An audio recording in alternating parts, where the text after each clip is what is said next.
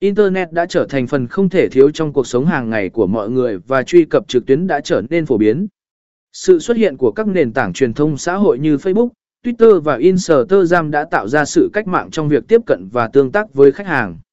Digital marketing không chỉ là về việc đăng quảng cáo trên web, mà còn về việc tham gia và xây dựng cộng đồng trực tuyến.